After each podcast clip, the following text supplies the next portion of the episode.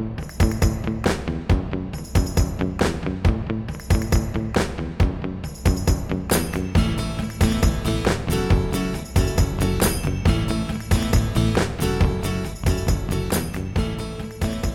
did your power go out on Saturday night? I don't think so. Um, You would know because all know- of your appliances no, I would be didn't. beeping at you. Yeah, no, I didn't notice. We didn't have our power was fine. Did So- yours? Yes, and it did, Oh. and it was right like around eight Uh-huh. right when the sun is starting to set, and I got really excited Uh-huh. because we were settling into a like a boring night of it's hundred degrees outside, and so we're in the basement watching television, Right. and then the power went out, and I Yeah. got so excited, I like jumped up from the couch, and I went, "Time to go to the bookshelf!" And I went to my my TBR bookshelf, Uh-huh. and um, I picked something out, like a book that I borrowed from a friend that I've been trying to read for a million years. Yep. And I went and I sat down, and the obviously there wasn't enough light in the basement because we uh, we had no no power. So then I went and sat outside, mm-hmm. and like the light was fading, and it was beautiful, and the temperature was perfect. But then the mosquitoes came out, Yep. That'll so I had to go back you. inside. And then I went to the front porch and I sat down and I got about a page out there and then it was too dark to read. And so then I went searching for a flashlight, hoping that I could like, you know, lay on the couch and like prop the flashlight up on your shoulder like you did when you were at camp. I was gonna say, you sound like the little kid in like the movie where they've like got to read the thing under the blanket. You know? Oh yeah. Yeah. Except for I went and I asked Nick, my fiance, I was like, "Hey, where are the flashlights?" Because I remember seeing a whole bunch of flashlights, and he told me where in the basement. So I went and I looked. There's nothing. And I went upstairs and I, okay, where are the flashlights? And all I want to do is read this goddamn book, right? Like all I want to do is read the book because I was really excited. Everybody was saying like this was you know right around nine. They were saying that power would be out till eleven. Um, and so I went downstairs and I looked again, and there was not a flashlight to be found. I mean, it sounds like you're just flat out not prepared for the worst. Clearly, I mean, clearly, when the apocalypse hits, wh- what's your bunker situation looking like? It's not it's not good. enough. It's not good, and so like I can't have Nick come in and like look for it because he's out watering the the plants because we got new plants. Mm-hmm. So he's busy, and I'm looking, and I am just convinced that our flashlights have disappeared. Like I had brought a ghost into this house or something, like an anti literacy ghost. Yeah. And That was me. I'm the anti-literacy ghost. So then, you know, after about 30 minutes of frantic searching and like going from place to place as the sun is setting, trying to read this book, mm-hmm. the lights come back on. And I was a little disappointed because I didn't like get to do the flashlight on the shoulder thing. But at the same time, it meant that I could indeed once again read the book. And then Nick goes downstairs and you're like, well, no, we definitely had a flashlight and grabs the flashlight exactly where he said it was and brought it back up. And it turns out, Eric, that in 2018, flashlights are not gigantic, you know, prop them up on your shoulder No, kind of no, flashlights no. anymore. Not good enough. The flashlight has to be huge. No, no, no. It was tiny. It was like an LED tiny thing. And so then I got really upset and I was very adamant that there was never indeed a flashlight in that spot. Um, and so then he went out to Ace Hardware at like 9:30 at night and bought a bunch of gigantic flashlights with lantern settings. So I can, in fact, when the power goes out, read Why didn't you just you go, go. Why didn't you just turn to your favorite, uh, you know, quote unquote reading activity, which is uh, listening to things in your headphones? because my phone was about to die and I couldn't charge it. And you were in an emergency. I was in an emergency situation. Like, how Right. many instances am I gonna like not feel bad about reading a print book? I'm just saying, you you know, you talk all this shit on the show about the print book, and finally it comes time, and look whose chickens came home to roost, huh? Yeah, but uh, then I instead of watching the second season of Glow once we got the internet back, I did indeed read the book and I finished it yesterday. And I am very pleased. And now I have a whole bunch of gigantic flashlights. And that is the most exciting part of my weekend. Yeah, that's good. Um, so we should start the show, by which I mean I should say welcome to this episode of Print Run. My name is Erik Hane. With me, as always, as you've just heard, is Laura Zats. Say hello, Laura. Hello, Laura. I'm excited to be here and I have flashlights. yeah, we should start. We should do like a little like light show or something sometime. You could get like those filters, you know. I could. Um, But uh, today is July second. Uh, we were very excited to talk to you today. Uh, we have once again kind of a standard episode. Last week was a little shorter, more abbreviated, but uh, we are back at it now. So we are very excited. Uh, before we get to that, though, how about the basic rundown? yeah, we are at the beginning of July. So welcome. Uh, Mm-hmm. the one of the muggiest months, I think, in Minnesota. I think July is the worst month in the calendar. I think objectively you could be right. Yeah. I think August is a little bittersweet Yeah. because you know you're about to like head back into school season. But you know what? I work all year round, so it doesn't really Yeah. matter. No, July can be objectively the worst. But Right. anyway, it is not the worst for me this year because I'm going to be out of town next week. I'm going to be at a family reunion in North Carolina. So we are not going to have an episode next week. So you have to really enjoy this one. Listen to it like seven times when want- you miss us. I'm gonna want dispatches from North Carolina. Well, I've already planned out all the places I'm eating. Are you gonna bring your flashlights? Uh, You could be like the flashlight relative now. Oh, I didn't think she's, about it. She's been like going through some stuff. Now she's like one of those flashlight people. It could be really good. I think that this this would be a good change for you. yeah. Well, this is my in-laws family, Uh-huh. So even better. even better. yeah, I could be the flashlight person. Um, yeah, I was just gonna be the one who like went to the biscuit restaurant like three times in one day. But sure, Yeah. okay, I could also bring flashlights. Um, so we're gonna be off next week, but never fear because we have a whole host. We have 73 other episodes besides this one that you can listen to, not to mention all of our special episodes. So it's the beginning of the month. We don't have any of those out for you yet. Um, but as soon as I get back and have um, the internet and my flashlights around me like a bunch of sleeping kittens, um, we will upload all sorts of things, include the query show, the first pages show, our um, third special show, which I think is probably going to be writing by reading this month. Um, we will also have Dungeons and Dragons, which I need to stop calling that because it's Call of Cthulhu. Yep. We'll have Call of Cthulhu Yeah, ready gonna- for you. That's going to be exciting, especially because um, we were nicely gifted by one of our listeners, uh, Matt Gamble, I believe his name is, according to Twitter. He mailed us a, or he purchased for us a raccoon shirt. The St. Paul Right. Saints raccoon shirt. Yes, I'm with. Thanks, Matt. you hit our other gift to announce that one. Um, we've really amassed a strange collection of things people have given us. It's Mostly just a raccoon shirt and, a, gong. Well, I mean that counts to me. okay, sure. Um, but uh, no, the shirt is great. I'm gonna wear it during the game because it seems appropriate. Um, it's a good uniform for the situation. So, uh, thank you to Matt. Okay, so let's get into it. Mm-hmm. Um, in addition to funny raccoon shirts and gongs, um, a lot of our listeners give us something that is just as good, which are their thoughts and their questions. Um, and so we have created a episode this week where we are essentially going to be responding to two emails that we got over the past few days Mm-hmm. by two listeners because we think that they're really interesting and we think that they're worth talking about. So the first email we got, um, and we'll hold off names for now, um, but um, it kind of gets at this idea about just kind of how like bleak things are in the news. Like the email kind of references, um, you know, like the world kind of sucks right now in a lot of ways, um, and it sort of makes this kind of pursuit all of us are in. If you're listening, or you know, if you're in the industry or whatever, like it makes this kind of like you know this book pursuit. It can feel a little bit superfluous. And so what this this listener asks is about the moral role of fiction um, in either grappling with the real world or providing some sort of escape or anything.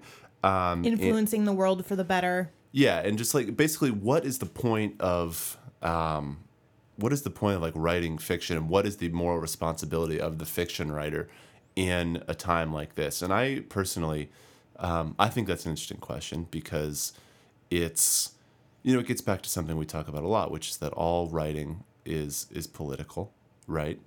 And I mean, even from there, you start to get into this idea you, that word kind of creeps up um, you know and the way they, they kind of frame it here is escapism versus activism in writing right and it takes these two things and it pits them sort of on, on other sides of this divide where you're either directly addressing um, you know, the issues of the day in some sort of, you know, book that really feels like torn from the headlines or whatever. Or you're writing a book that just has nothing to do with the world whatsoever and it's meant as sort of a reprieve, right? One or the other. I yeah, I I think um there's a couple of things to consider here, but I don't think that a book does one or the other necessarily. Like it specifically fiction. Yeah. I think it's really difficult for one book to just be one thing or the other thing. Like if you're like if you think about the the most popular and fun books that people read, Mm-hmm. like take into take into consideration um a really popular magical children's book series, God Harry it, Potter. Don't do this. Please I'm doing do it. I'm doing it. Oh God, I'm off the show. So, Harry Potter, right? Like you think that that's just going to be good and great and fun, and then you hear people finding um, hope or finding moral lessons, or you Yeah. have them finding, you know, a, a means of communication through that particular piece of fiction to deal with fascism. And, you know, and it's like that book, I'm sure when J.K. Rowling was writing it, wasn't thinking, oh, good, I need to teach the 14 year olds how to be anti fascist. Oh, she definitely wasn't. But um, it's you know for me with that kind of stuff. Um, I mean, I'm someone who gets kind of irritated with those comparisons, but um, apart from that, I think you're right that it does kind of speak to this thing where even as people write escape, you know, quote unquote escapist literature, whether it's high fantasy or whether it's you know a story that is like simply about you know two people falling in love or you know like whatever it is that feels kind of detached from worldly circumstance um, that has a role you know? Like you and i were at a you know we, like many people in the book community and people beyond the book community at large we were at a protest this weekend and one of the things you know that i felt was like you know that kind of stuff it takes it takes energy right and one thing that I think that the book world can really do, and especially you know you know writing, and it seems like maybe this author is concerned that you know at a time like this, some writing might be deemed more important than others. Yeah. You know, like you know because things have become so overtly severe.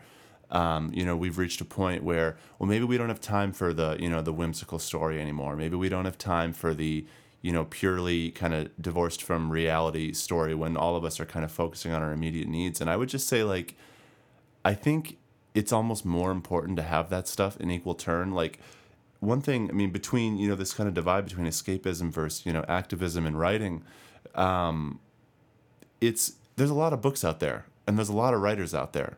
You know what I mean? Not everyone has to write the same thing. yeah.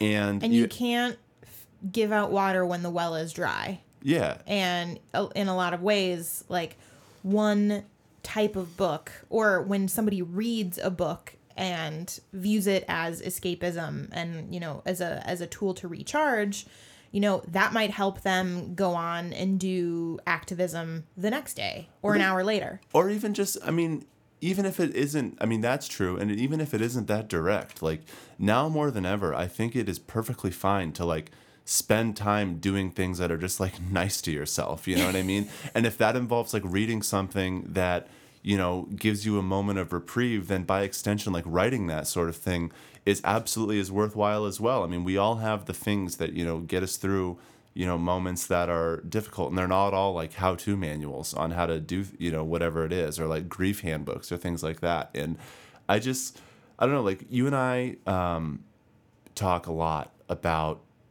just sort of the media climate into which a lot of like politics writing specifically is is published into.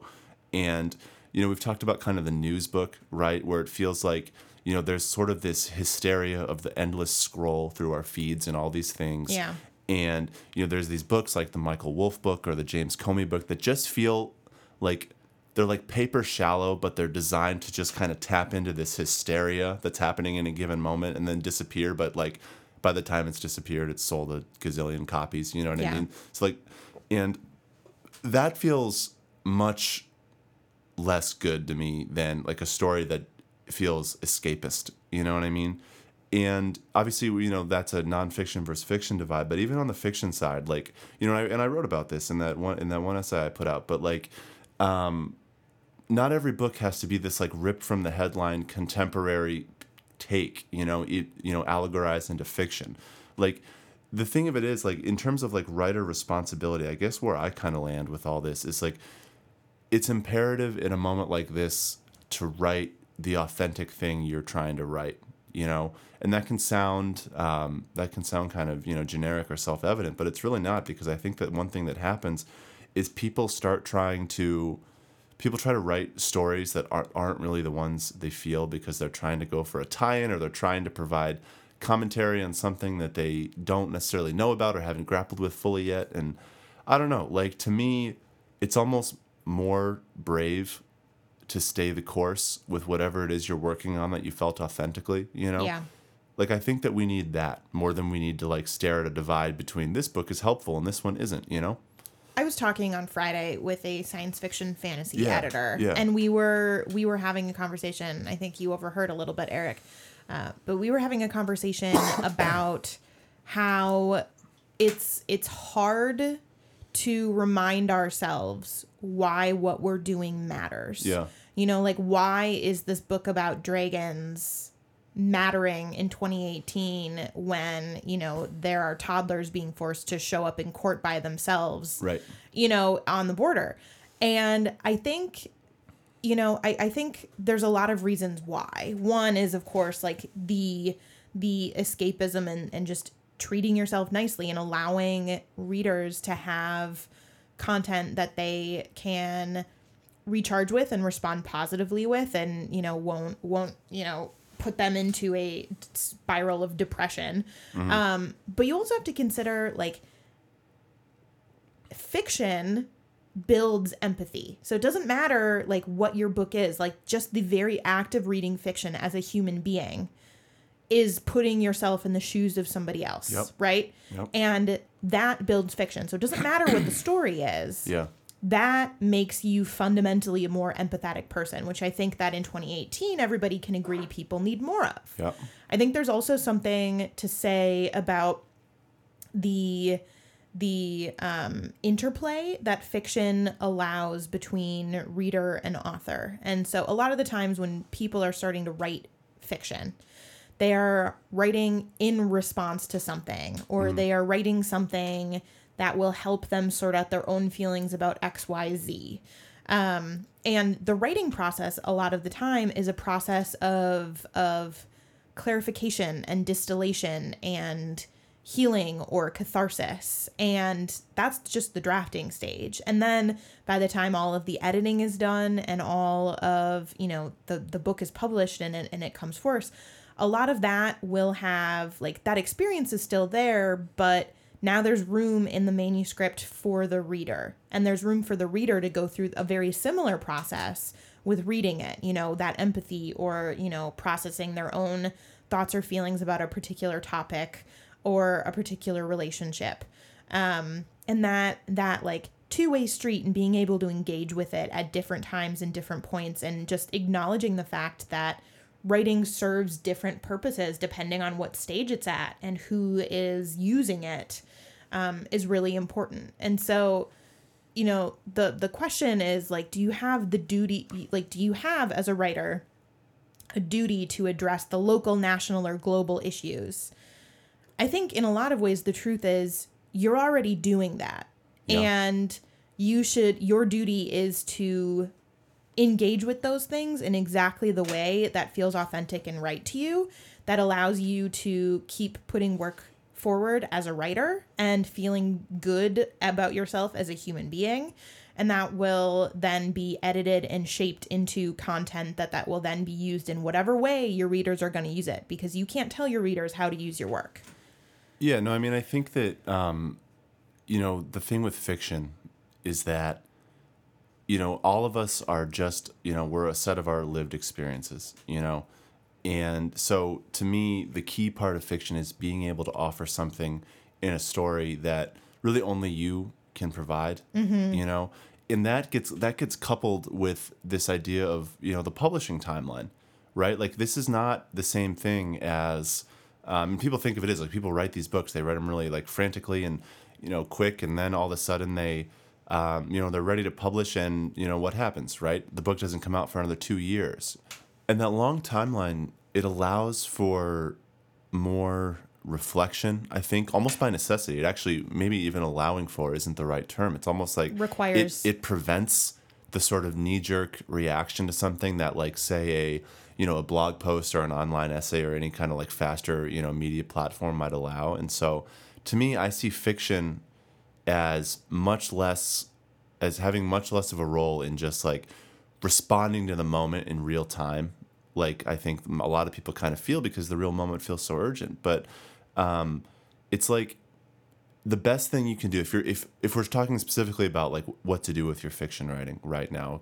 you know for me the best thing you can do is just to continue to think deeply about your own work in a way that still feels as true to it as possible without like totally adjusting course and things you know in a way that feels overt. Because one thing that will happen is you probably will adjust course in some way right? These you know life affects you and that that effect changes how you write and i would just say like let that happen instead of trying to force it, you know, because it'll just come out in the work, you know, and you'll be inspired by different things or you'll be preoccupied with different things. And suddenly, you know, the book you thought you were going to write is something else. And then, um, I don't know, like it's less about trying to provide some sort of like function almost like you know the thing with this question is it sort of gets at the idea well what's the use like what role you know what role does fiction have right now What is its function? and the answer to me is almost like its role is to simply try to disregard that even that framing in a way that I think will be useful. I like that. It feels very in spirit with the the overall idea that I definitely hold, which is, you know, fiction is whatever the person using it wants it to be or needs it to be. You know, there's a lot of things that people can take out of uh, the same work and, you know, read it as completely different. And that that usage feels feels very authentic to me in terms of what is the writer's responsibility. Well, it's like a it's like full humanity in spite of, right? Yeah. You know, it's like it it's like the best fiction works to present like a full-bodied human experience even when circumstances feel like pressing to make it into something shallower, Yeah. you know. So, um speaking of shallow things, uh we we get down on Amazon a lot on this podcast, Yeah. much like uh most everybody in publishing. Yeah. Well, we had another letter from a loyal listener this week. Very good letter. Yeah, very, very good letter. Um, and this author, she was originally published by HarperCollins. Um, and then when it came time to place her new book, her agent submitted to an Amazon publishing imprint. And they ended up working with Amazon and she had a great experience. You know, she's making more money. She feels like her input matters. She feels like she's actually getting attention. Um, she's reaching more people because her books are are less expensive. All of this stuff is, I think, you can you know very easily say is good for this particular author. And so, her questions, and I'm just gonna read it because it's a whole bunch of questions, and it will it'll it'll give us the framework that we need to as we as we work through all these ideas. Um, but she wrote this to us. Should i feel guilty as an author and lover of books and publishing for being so pro amazon could their new controversial way of doing things just be the way of the future and not actually inherently evil isn't it a good thing if my books cost less but are read by and are more accessible to more people, especially if my royalties are higher and I'm making more money than I would if they were sold at a regular price in Barnes and Noble? And in that vein, and I know this isn't your problem, but aren't bookstores just kind of shooting themselves in the foot by making it so hard for Amazon authors to sell their books there? And why are they punishing authors for the sins of their publisher? And again, are these sins or just forward thinking? So there's a lot in there. There is a lot in there. no, and I think I, what, the thing with it is that all of that stuff is it's really indicative and interesting, and I think really true of this idea that um, you know an author could, and lots have, as as she indicates, and as um, we simply know to be true. Like lots and lots of people go on Amazon and have a perfectly great experience publishing, and I guess like my first thing, like in terms of you know, it, it's almost like what we were just talking about in terms of like what is the moral duty of the writer here, like in this like big question of like Amazon versus big publishers. Um, and for me, I guess my main starting point is that I don't think that given everything we know about the publishing industry, given everything we know about who gets hit when the squeeze is on, right? Authors. Like to me, saying that moral onus falls onto, you know, the author and the person trying to make the best decision for their own books, the idea that they would have to look at an Amazon opportunity, n- know that it could potentially, you know, be a better avenue for their work and their career. And then I'll say, well, you know, but it's Amazon, so I shouldn't do it. Like to me, that's unfair. And I think that this person and many who kind of choose this route are, I think that they're perfectly justified in going this route because I just have a hard time placing these sort of large structural forces that we kind of bat back and forth and say, you know, who should really be the ones fixing this are the authors when they're also the ones getting like the most screwed. Like when, you know, publishing undergoes these sea changes, you know? It's hard enough to get paid in this business as a creator, so you should take your money when What it we say? We say that all the time, right? Like Yeah. publishers or writers should go get their money. Like it's and so it kind of gets at this divide though. Like is it because it's not it's not um it's not wrong to publish with Amazon. No, uh, no one Amazon, the publishing imprints, make very good books. Like the traditionally yeah. publishing, the traditional publishing arm, they make very good books. Yeah. Um, that and like I honestly like, you know, people preach a lot. Hey, you shouldn't buy on Amazon. You should go elsewhere. Go to your indie bookstore. Do all that kind of stuff. And all of that is true, but it's also not like it's also hard to actually like shame anyone for buying on Amazon because sometimes obviously it's often the cheapest, often it's the most accessible. You know, like there are lots of reasons why, you know, people who aren't like out to like ruin books, you know, shop on Amazon instead. And like you can't really hold, you know, there's no problem there. And so we kind of run up in this question, and as you and I were batting this back and forth, um, we sort of ran into that question, right? Which is, well, where does the responsibility fall, and what is that responsibility? If we can say that authors are in the right for choosing the route that's best for them. Yep. And we're saying that consumers really can't be expected to do things that are less good for them, you know, in their purchasing decisions, which I personally, you know, probably believe to be true. Um, and but we also hold the belief that Amazon is bad for publishing. Where like where is the disconnect? You know, like I think that that's what this question really kind of um, you know, sharply pins us on a Yeah. little bit, which is like, where is like who needs to change their behavior if this thing is bad? And I guess maybe that's maybe that's where we should start. Like, so wh- where do you start with that? Well, okay, so who should change their behavior? I think it's reasonable to say that everybody should at least consider changing their behavior a little bit. So, you know, for for consumers who theoretically can afford to go shop at a more expensive independent bookstore and they have the mobility to do such a thing, um, you know i think or you know they're just a consumer that really enjoys part of the the book purchasing process that involves a curated collection because there are physical shelves. They they like talking to people. They like going to um, industry events. Like that you know maybe buying a couple books like that a year will make a difference whereas previously you were buying only on amazon. I think that for writers you know like if you're only available on amazon then you're only available on amazon. But if you are you know like if you're a writer whose books are available multiple places you know make sure to just give shout outs to your indie bookstores. And i think i think um the we we should make a make it clear here that indie bookstores when we when we talk about them this way or barnes and noble or bookstores in general are are valuable in two different ways here. I think that they are valuable for the publishing community in terms of their impact on um, larger trends in taste and canon like creating the canon um, because I, you know, like I would love a really smart person to recommend a book and, you know, single handedly sell 100 copies in a particular region that starts a little bit of a snowball effect than just like rely on a popularity contest that will just, you know, make James Patterson sell more books. Um, so if you care about that curation and you care about that community and that person to person thing. And the second reason that they're important is just simply because like indie bookstores are keeping Amazon from being a monopoly. And you know, it is in many ways very, very true that Amazon is doing really good things for authors and they're doing really good things for accessibility and discoverability, and all of that is great.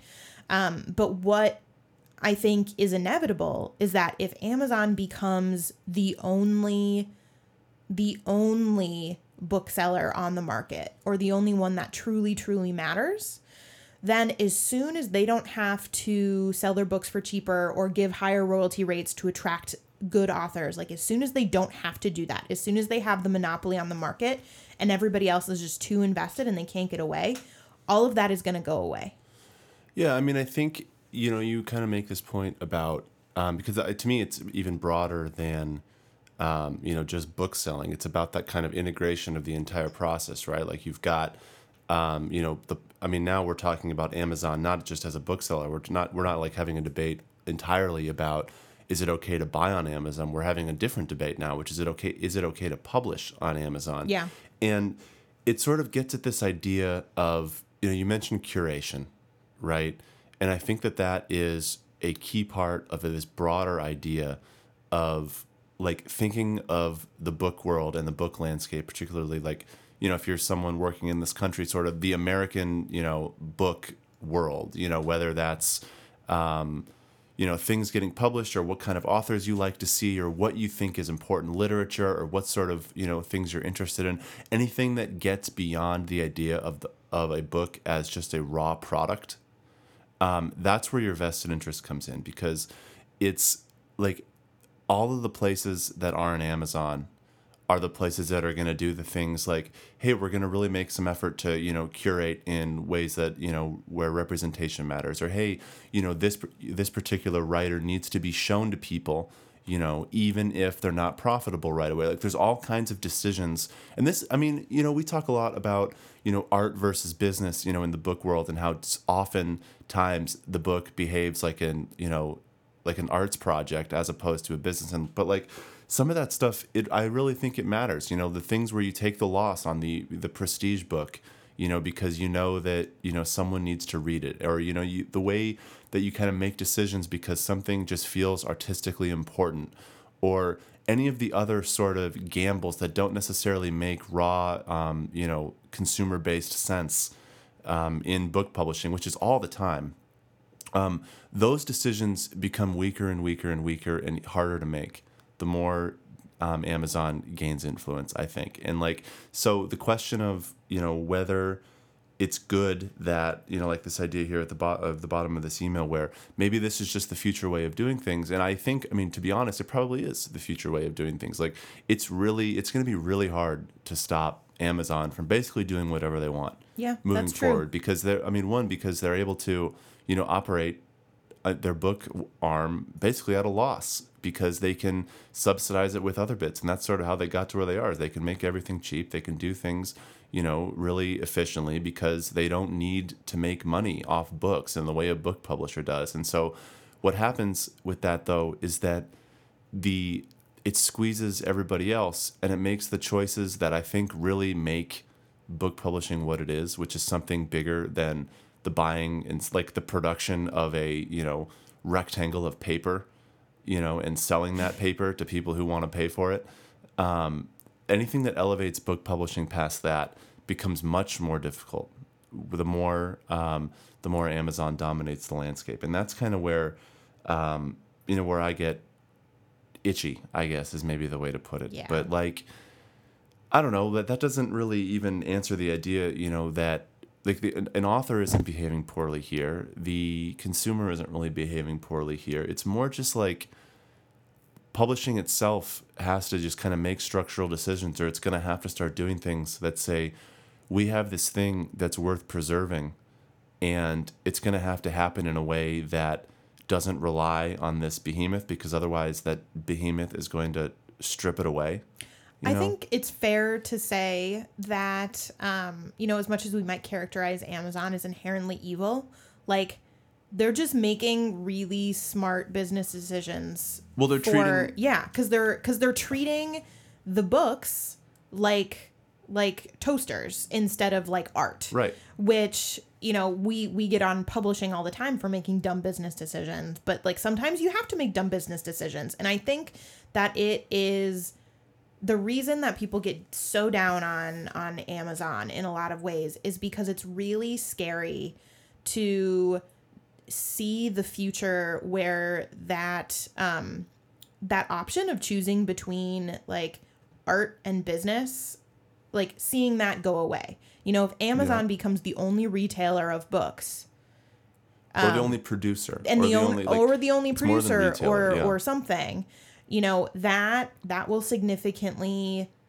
change the landscape in a way that might be good in a lot of ways but it also means that you know if and when you know Amazon decides that they're not going to take a loss anymore they'll maybe change their royalty rates for for the for the for the writers and they'll raise prices for the consumers and at the end they're going to go home with really really big checks because one thing that we do know is that Amazon does not care about individuals they you know like even just think about like the people who work at their warehouses Yeah. like there's article after article and lawsuit after lawsuit of them treating human beings that work for them horribly and i think They that treat right them now as commodities, just like they're treating Exactly. books as commodities. They take away everything that makes something beyond just a, you know, good or a, you know, means of production and turns it into, you know, and just flattens it into something that, Yeah. you know, exists as a line on a spreadsheet.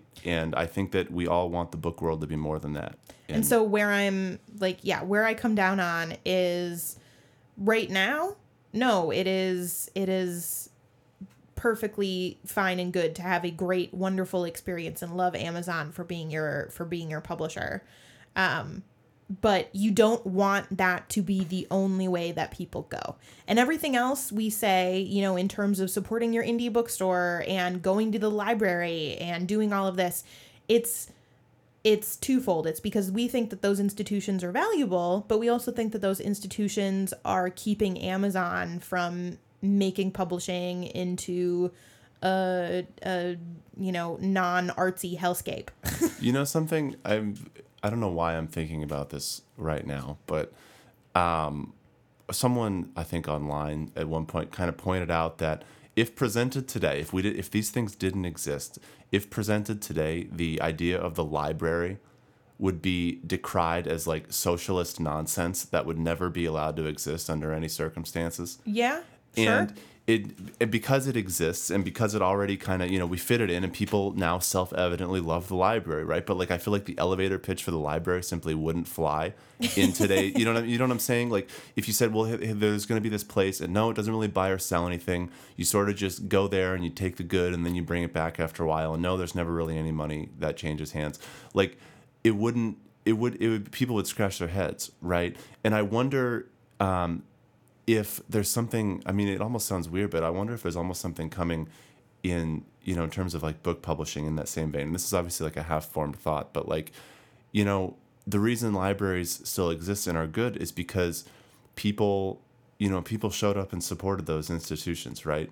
Even as you know other places you know offered you know better options and you could own the good and you could do all these things and um, you know you didn't have to you know pay tax dollars for these things. And um, it's just like showing up and supporting institutions to the point that they just become self-evidently good in a community whether that's an indie bookstore or a library or things like that even when it doesn't quite make business sense it ends up having lasting roots and effects in ways that i think really end up mattering as like a pillar in these sorts of arts communities you know? Like it sounds silly but i do think it is like important to fight tooth and nail for these kind of small things like it can feel so hopelessly small to say I'm gonna go buy the one book I was thinking of buying at a bookstore instead of on Amazon. Like that is a absolutely that you know you could do that a thousand times and not even hit a rounding error. You know in this equation. You know what I'm saying? But like there's something beyond that that I think really matters, just in the way we choose as an industry and a community, as an arts community, to operate. Like who you know who are we is the question. yeah. And I like to think that we are a community of people that values editorial curation, that values the apparatus that shows us, you know who the authors are that don't quite make sense yet but might sometime believes that know- reading is not an inherently like individual and completely solo process. Exactly, or that reading is even a worthwhile thing. You know what I mean? Like, I mean, you we've you know how much of the last thirty years have been just revolved around like commodifying every single second of your day into you know working from home and working out of your car on your third you know your third job and you know doing all these things where you can just take every spare second and use it as a means of you know getting some last little bit of income. Like even the idea of reading feels like it doesn't even make sense. You know what I mean? And I had to wait until my power went out to read a book, Erik. Yeah, no, I mean it's just the point is like this stuff doesn't on a big scale or on I guess maybe let me rephrase that. On a little scale, there's no real choice here. Like if you're trying to have a career and you're trying to make, you know, decisions that are good for you and your um, you know, in your business, I really I from like very, very honestly, I think that you can't fault any author for choosing to publish with Amazon. I really No. don't because it's I the would right submit a book as an agent to Amazon Yeah. if it was a good choice for my because author. it, because it's the right it's sometimes it's the right thing for that person who's just trying to make it like the rest of us are you know and you can't put that you know division on them but i just like i just think like broadly um i think that we all want books to be something more than just you know the bottom line of a p&l and it's if, if we're going to think like that then someone and probably you know i think that the moral onus ends up with bigger stakeholders. Um,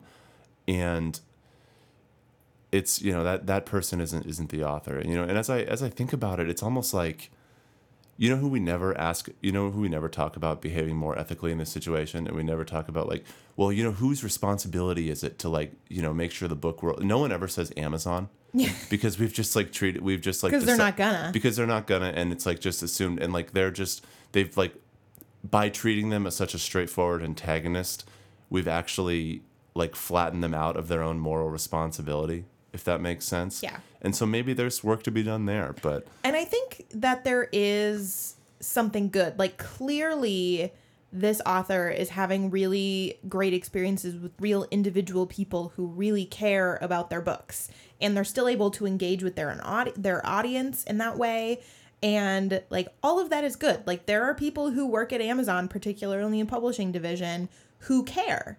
And I think the big problem is and I think it gets back to a little something that we didn't quite touch on yet, but um, like Amazon as the behemoth, like the, there's a reason Amazon has a publishing arm and a self-publishing arm, and you know has the has the store and the distribution and the Kindle and subscriptions and all of that, and it's because they're trying to become a, a monopoly. Like that's just what's going to happen. But I think that there is like it is again, you know, removing Amazon from any sort of like by characterizing them as big and horrible and evil, we are like forfeiting the ability to pull all of those different areas out and like booksellers just refusing to sell a book that's published by an Amazon imprint means that they are not giving options to readers.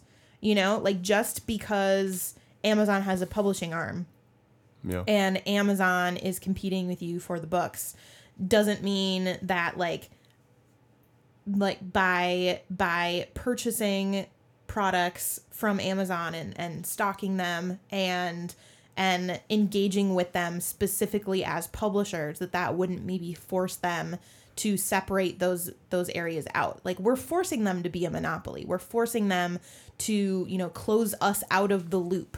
Yeah. Which you know like I, and you know i think it's going to continue happening and i do think in many ways it is like the way of the future right? Like there's this idea that you know if one thing can do everything for you then it's better than three things that can do three things for you.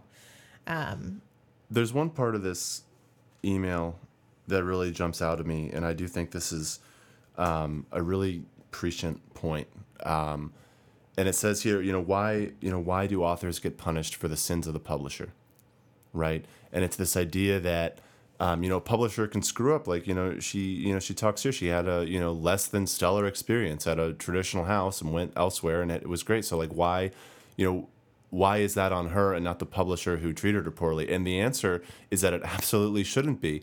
And too often, whether it's in terms of who's getting paid or you know who's getting squeezed or you know who is being treated as the most you know essential part of the equation, the author always ends up having to answer for the sins of the publisher, and it's really deeply unfair. And it's something that definitely needs to change. And this is totally separate from you know Amazon. And I hope like as we talk about this stuff like one thing I really hope comes through is that when we talk about the larger publishing landscape, Amazon isn't the only party we think needs to like do better. You know what I mean? Like, yeah, lots ta- of people need like, to do better. It's you know big traditional publishers. You know, part of the m- reason that we're here is because they created this mess themselves. You know, and um, you know, I mean, there's reports all the time that even when you know publishers make more money, it doesn't mean authors get paid more. Or you know, whenever these um, you know these abuse things happen, you know, who ends up having to leave the industry? It's the authors, not anyone who's entrenched in the industry.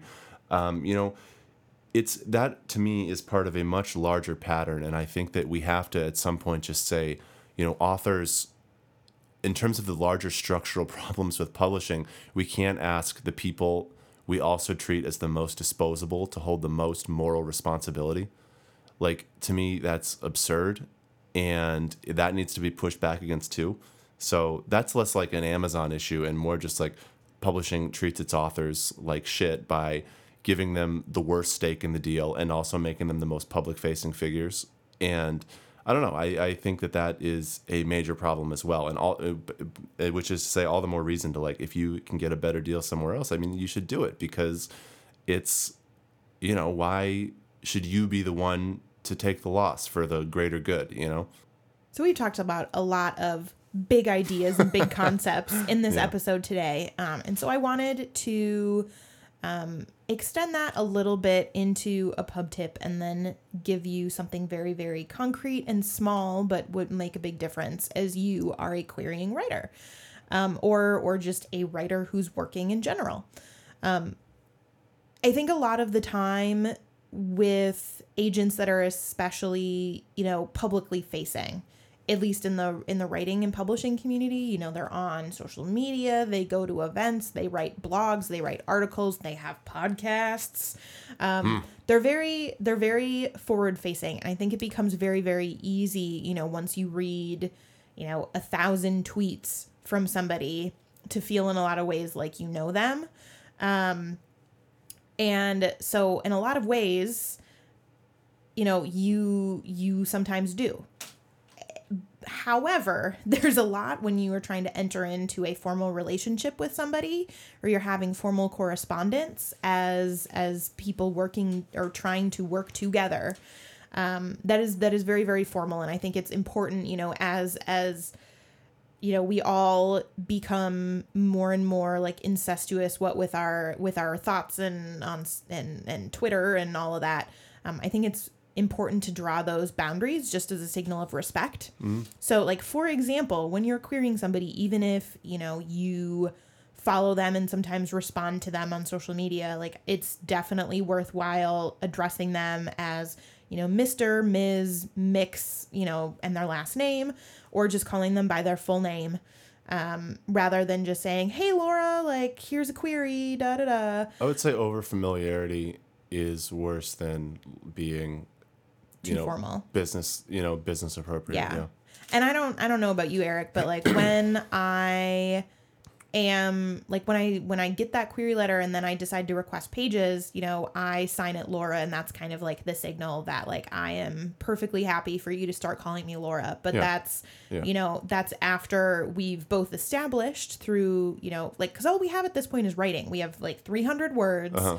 where we are establishing that, you know, this is business and at that point you know we can we can start getting a little bit more familiar but you know it's it's just a tiny little thing It's a work email. What but it's a work email. the- it's a work email exactly. it's totally a work email you know don't have any emojis don't you know Yeah. yeah don't don't you know just call me like zatsy like that wouldn't be ideal um you know if you can spell my name right um but you know really it's it's just as simple as as a ms mr mix or just even a full name um because you know we need more boundaries in this this this ridiculous business.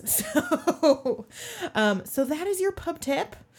Thank you so much for joining us on this episode of Print Run. Remember to stay tuned um, over the next couple of weeks. We got a lot of fun extras coming at you, but don't tune in next week because we're not going to be here. So you're just going to keep refreshing and be really sad. So Oh man, bleak. I know you're gonna you're gonna miss me so much, Erik. Yeah, it's gonna be horrible. All right, we will see you for a regular episode in two weeks. Bye.